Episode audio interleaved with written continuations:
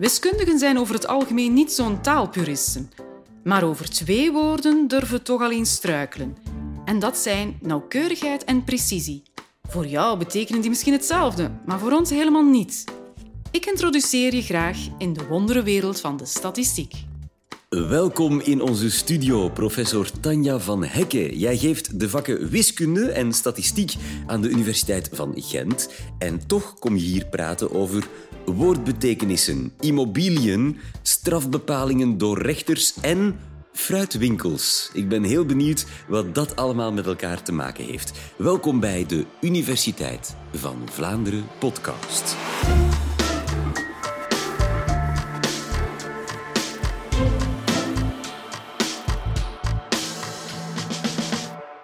Stel je wil je huis verkopen. En daarvoor laat je een waardebepaling doen door meerdere IMO-kantoren. Veel kans dat de waarde die ze voorop stellen voor jouw stulpje dat dat niet hetzelfde is. Meer zelfs, dat de waarde die ze voorop stellen niet correct is. Over die verschillen, bekeken als wiskundige, wil ik het graag met jullie hebben in deze podcast. Laat ik starten met te verklaren wat ik bedoel met een waardebepaling die niet correct is.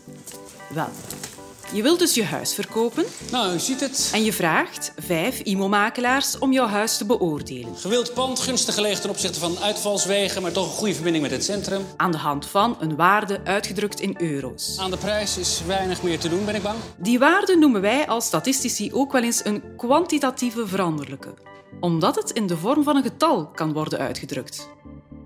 Het goede ervan is, je kan ermee rekenen.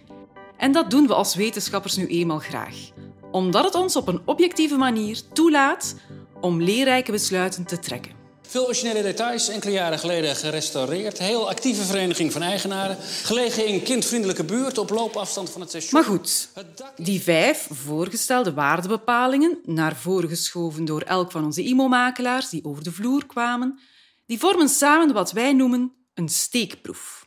En ik zou zelfs willen zeggen, het is maar een steekproef van vijf waarden.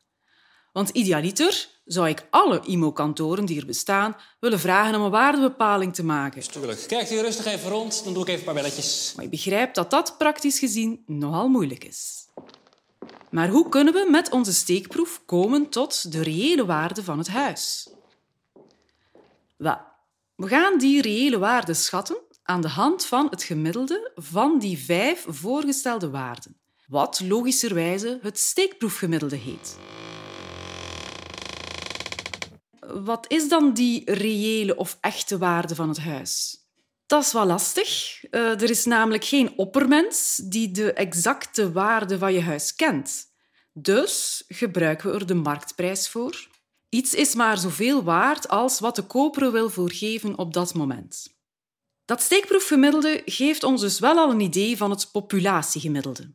In de praktijk gebruiken we daarom het steekproefgemiddelde als schatter, als vervanger van het populatiegemiddelde.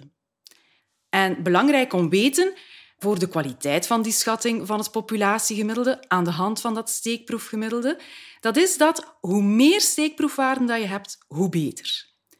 Als we de mening vragen aan twee IMO-makelaars in plaats van vijf, dan is die schatting van die echte waarde van je huis aan de hand van dat steekproefgemiddelde minder betrouwbaar. Nu, het kan bij die schatting van de reële waarde ook wel wat fout lopen. Het kan namelijk gebeuren dat er een systematische afwijking is ten opzichte van de reële waarde van je huis. Want als je de IMO-makelaars langs laat komen en je huis ligt er rommelig en vies bij, of je tuin is onverzorgd, ja, dan is er veel kans dat die IMO-makelaars daardoor de waarde van je woning te laag zullen inschatten.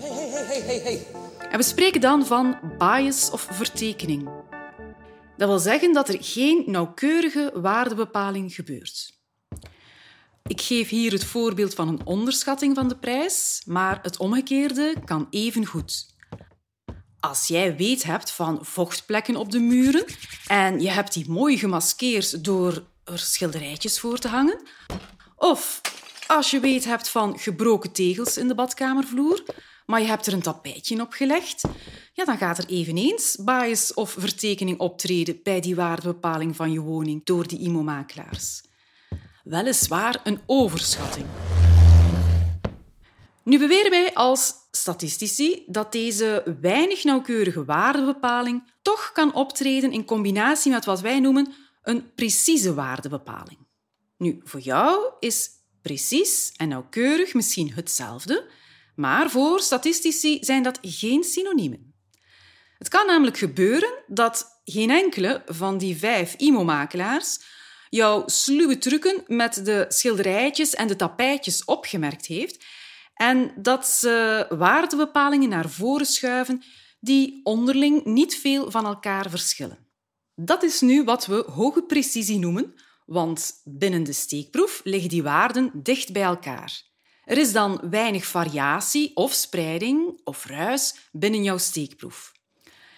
Kan die hoge precisie samengaan met weinig nauwkeurige waardebepalingen? Of anders gezegd, kan weinig ruis samengaan met vertekening of bias? Jazeker. Doordat geen enkele van die vijf IMO-makelaars het idee had om achter de schilderijen te gaan kijken of om tapijtjes te gaan opheffen, is er dus een lage nauwkeurigheid. Want het steekproefgemiddelde dat zal nog altijd merkelijk hoger zijn dan wat jouw woning echt waard is. Dus lage nauwkeurigheid en toch hoge precisie. Nu zou je je kunnen afvragen kan het omgekeerde zich ook voordoen. Met andere woorden, kan het gebeuren dat een waardebepaling van je huis gebeurt met een hoge nauwkeurigheid en een lage precisie. Zeer zeker. Bij zo'n lage precisie komt het erop neer dat de IMO-makelaars het ver van eens zijn met elkaar en dat er behoorlijk wat verschillen op te merken zijn bij hun waardebepalingen. Dat resulteert dan in veel ruis en dus lage precisie. En we hebben dan een geval waarbij er behoorlijk wat variatie of spreiding aanwezig is bij die bedragen, die die IMO-makelaars aan jou meedelen. Het pluspunt van de hoge nauwkeurigheid is aanwezig als het gemiddelde van die vijf bedragen, het steekproefgemiddelde weet je nog, heel dicht in de buurt ligt van de reële of echte waarde van je huis. Er is dan weinig bias of vertekening. Want we schatten namelijk vrij accuraat wat we moeten schatten. Wie biedt er 1 gulden? Wie biedt er 2 gulden? Wie biedt er 3 gulden? Nu, ik geef het toe, om te kunnen inschatten of het steekproefgemiddelde ver of dicht van die echte waarde ligt, moet je natuurlijk wel die echte waarde kennen. En daar knelt wel eens het schoentje in concrete gevallen. In het geval van de waardebepaling van het huis heb ik al verwezen naar de marktprijs als de reële waarde. Het dak is pas geïsoleerd met subsidie. Oké, stop, stop, stop, stop. Alleszins is het wel een goed idee om eenzelfde case, jouw huis dus, te laten evalueren of beoordelen door meerdere onafhankelijke experts. De IMO-makelaars dus. En op die manier kan er al een vorm van ruis of variatie worden gedetecteerd. Dit helpt ons al om de betrouwbaarheid in te schatten van het gemiddelde van die schattingen.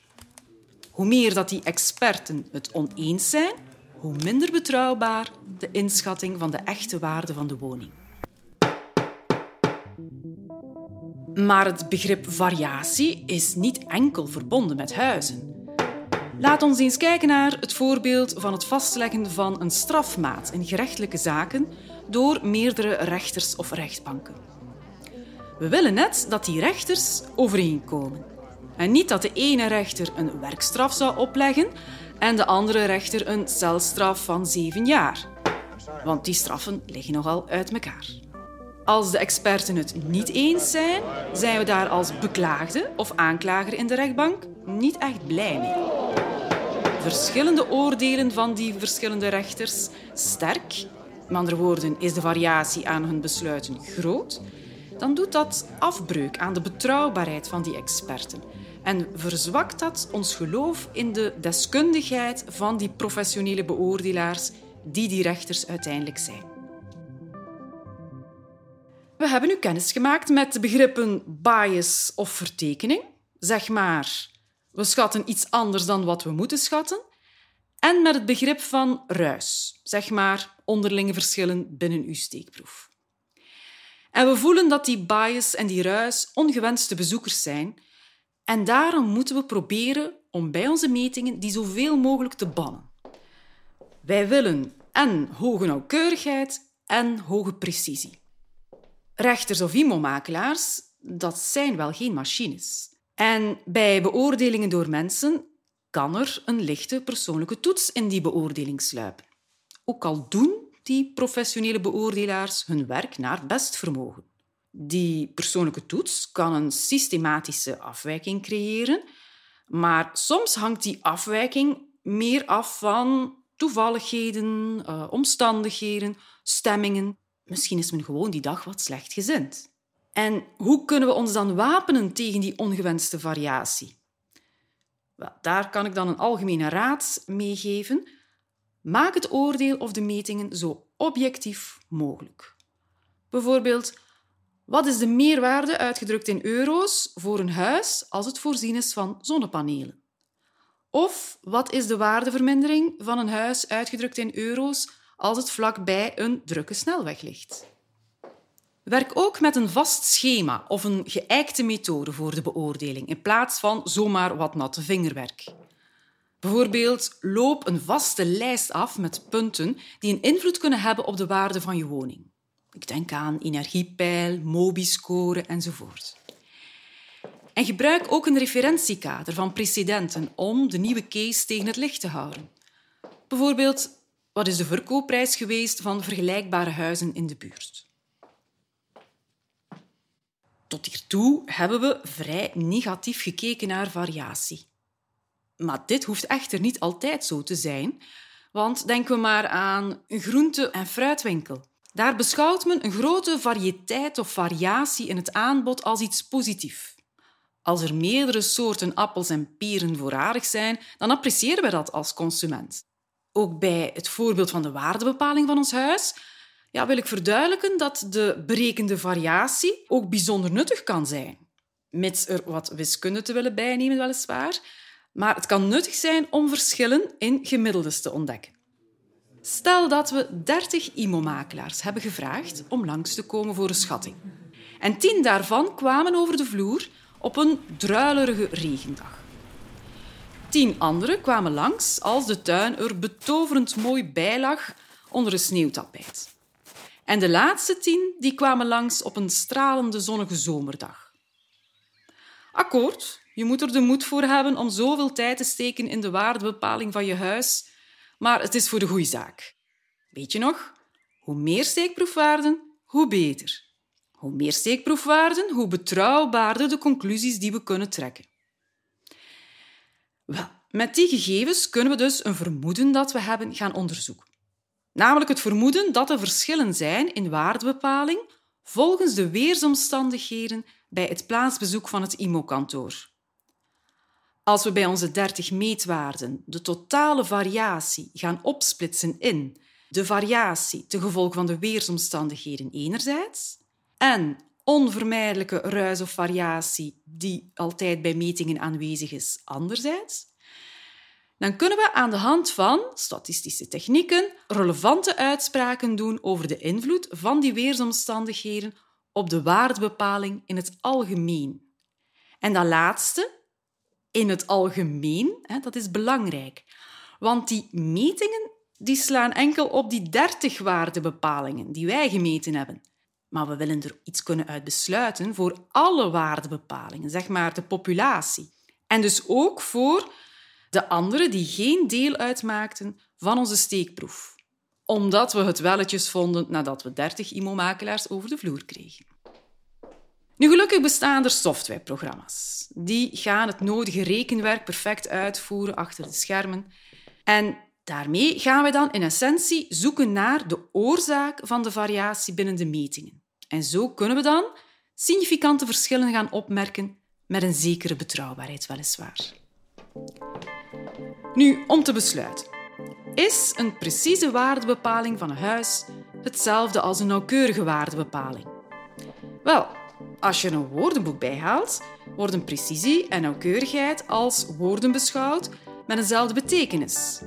Maar wiskundigen en statistici die zien dat toch wel anders. Bij een steekproef beogen we resultaten met zowel een hoge precisie als een hoge nauwkeurigheid. om zowel bias of vertekening als die ruis te vermijden. En zo zijn we dan in staat om op een betrouwbare manier iets te kunnen concluderen over de populatie waar dat we die steekproef uitgeselecteerd hebben. En dat allemaal dankzij wiskunde en statistiek.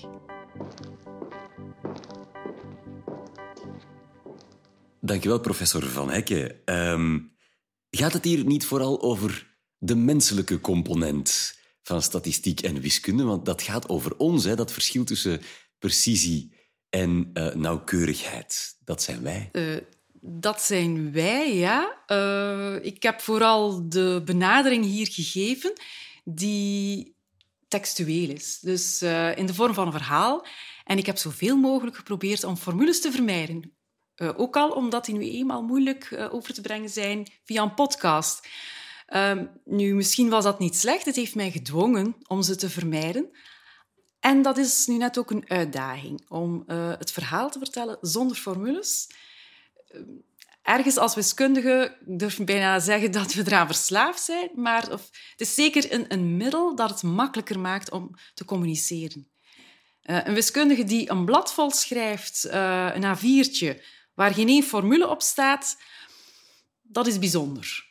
Uh, dat ga je niet zoveel meemaken. Dus in die zin uh, was het hier een uitdaging om het verhaal te vertellen zonder formules. Ja, want je voelt uh, dat, dat er een constante spanning is tussen taal die eigenlijk niet nauwkeurig genoeg is om wiskunde uit te drukken. Is dat zo? In dit geval kun je dat misschien wel zeggen, maar dat wil niet zeggen dat wij met een uh, verwijtend vingertje naar de uh, taalkundigen gaan wijzen. Dat is zeker niet de boodschap hier met uh, deze podcast, zeker niet.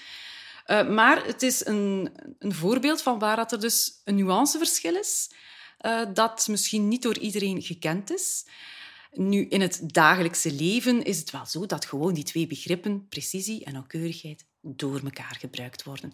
Maar uh, in deze context, dus voor statistici, is het zo dat we dan toch een onderscheid maken. Ja, en het zou ons iets kunnen opleveren, namelijk een meerwaarde voor, voor ons huis. Ik vroeg me af, is wat u hier nu net uiteengezet hebt, ook bijvoorbeeld wat er in algoritmes zit die gebruikt worden door van die websites die dan de waarde van mijn huis bepalen, gebruiken die ook die technologie? Uh, ja, die gaan zeker ook met, uh, met formules die achterliggend zijn. Hè. Dus uh, IMO-kantoren zullen ook tools gebruiken, software gebruiken, waar achterliggend een formule zit, die aan de hand van veldjes die men moet invullen, het zij ja, nee, aanwezig of niet aanwezig, of energiepeil, of die MOBI-score waar ik van sprak, waar dan een bepaald model uitkomt. Maar dan zitten we in een ander domein, dan is dat eigenlijk regressieanalyse wat uh, daarachter zit.